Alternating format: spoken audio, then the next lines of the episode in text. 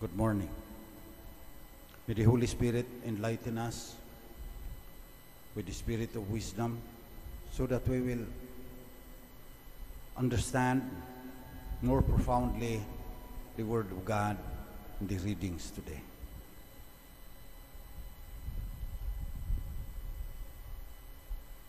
In the first reading, chapter 48, book of Sirach, Elisha is mentioned. In those days, like fire, there appeared prophet Elijah, whose words were as flaming furnace.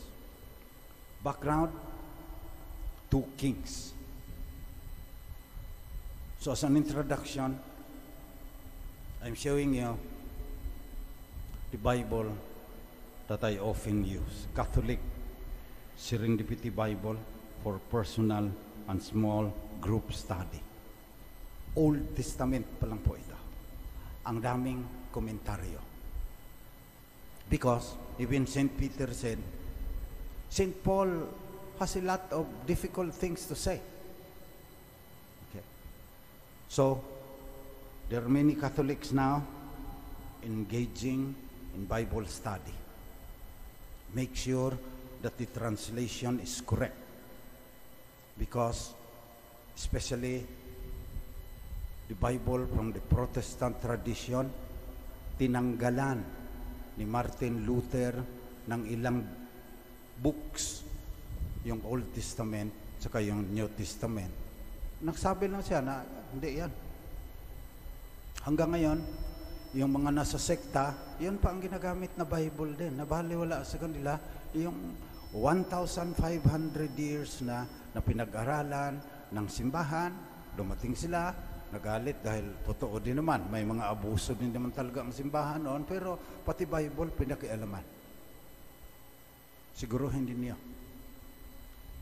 Because this is the Word of God. It's written in Hebrew and Greek. Paano mo malaman na yung translation na yan tama?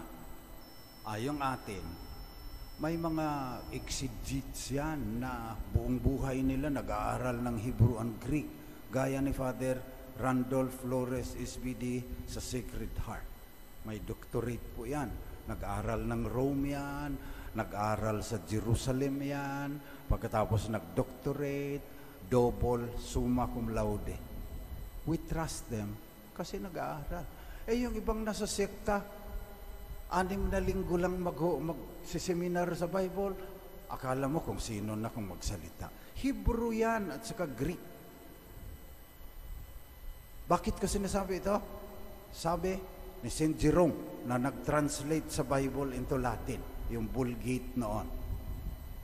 Sabi niya, ignorantia scripturarum, ignorantia Christi. Ang lalim po niya. Ang ibig sabihin, ignorance of scriptures is ignorance of Christ. If you are ignorant of the Old and New Testament, you do not know Christ at all. So, in the readings today, from the book of Sirach, in those days, like a fire, there appeared the prophet Elijah, whose words were as a flaming furnace. Galing po yan sa second book of Kings. Nakalagay doon, chapter 11, nag-uusap si Elisha at saka si Elijah as they walk on conversing, a flaming chariot and flaming horses came between them, and Elijah went up to heaven in a whirlwind was taken up to heaven in a flaming chariot. That's why even until now, the Jews, during one of their feast, feasts, may isang upuan dyan na may mga pinggan, vacant, para kay Elijah yan. Hanggang ngayon. Kasi sa Malakay, sinabi, iyon ang kinukot ngayon, alam ng mga Jews. Behold, I will send you Elijah the prophet before the day of the Lord comes, the great and terrible day, to turn the hearts of the fathers to their children and the hearts of the children to their fathers, lest I come and strike the land with doom. Kaya naghihintay sila. Yung Malakay, yan yung last book ng Old Testament sa Catholic version. Sa last book, andon yung, why do the scribes say that Elijah must come first? Nakabase po daw. So Jesus said, Elijah has already come. And they understood it is John the Baptist. But he also said, they will not recognize him. They will not even recognize the Son of Man. So they will, he will suffer at their hands. Son of Man, pag hindi mo maintindihan yan, hindi mo rin maintindihan yung self-identity ni Christ nakalagay sa Old Testament, yung Son of Man, lalo na sa chapter 7 ng Daniel. So wag kang kung saan-saan na lang mamumulot ng pagkilala mo kay Kristo. Iyon ang ating ipagdasal ngayon. Na sana, yung ating pananampalataya, uugat sa salitaan ng Diyos. Rooted in God's Word. But God's Word is very difficult to understand. It was written in Hebrew and Greek. There are hundreds of translations going around. Tignan po ninyo yung Catholic version because that is the fruit of loving study for many, many years by experts in Greek and Latin and Hebrew. And Father Randolph Flores even knows a language that no longer exists.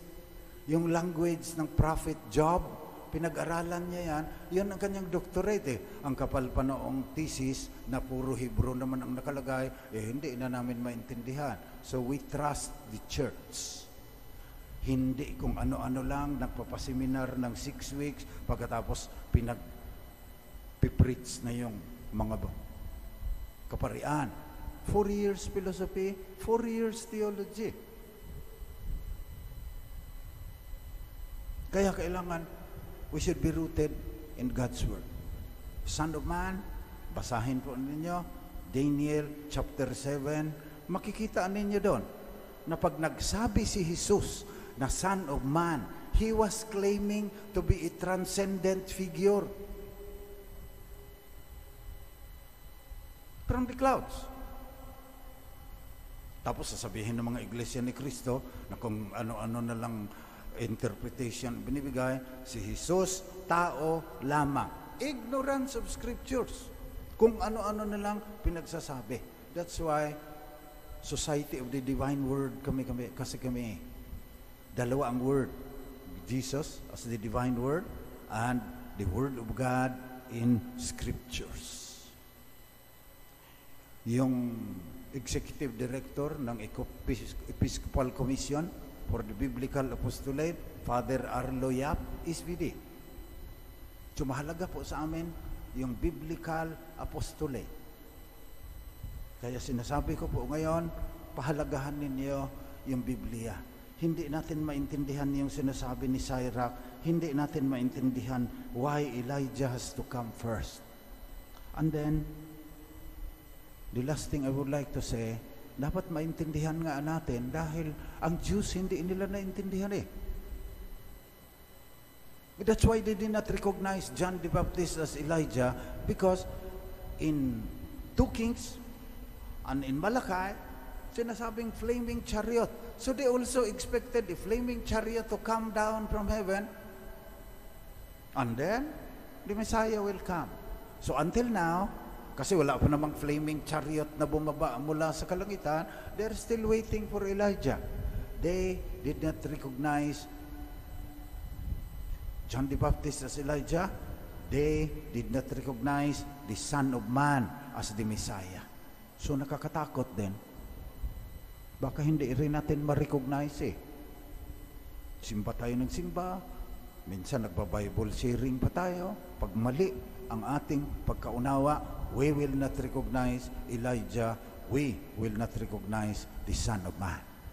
And that is why in Catholic tradition, hindi yung sarili nating pag-iisip ang ginagamit para maunawaan yung salita ng Diyos. Laging nagdadasal yan. Come, Holy Spirit, enlighten the hearts we are faithful. It is the Holy Spirit that leads us to the truth as we read the Old and New Testament. So as we celebrate the Mass today, in this second week of Advent, let us pray that the Holy Spirit will also enlighten us, especially now that this is a time of darkness, the more we need the truth from God's Word so that we will not suffer from emotional distress. Gira pa sa Ukraine, lumalala ata dahil binumba ng Ukraine yung Russia, inside Russia. Gumagrabe yung hunger sa Africa dahil hindi na nakakadaan yung trigo, yung wheat. Ang dami-dami nating problema. Babagsak siguro yung ekonomiya natin kung magpatuloy yan, sabi ng mga economists. Madilim ang ating paligid. We need God's Word.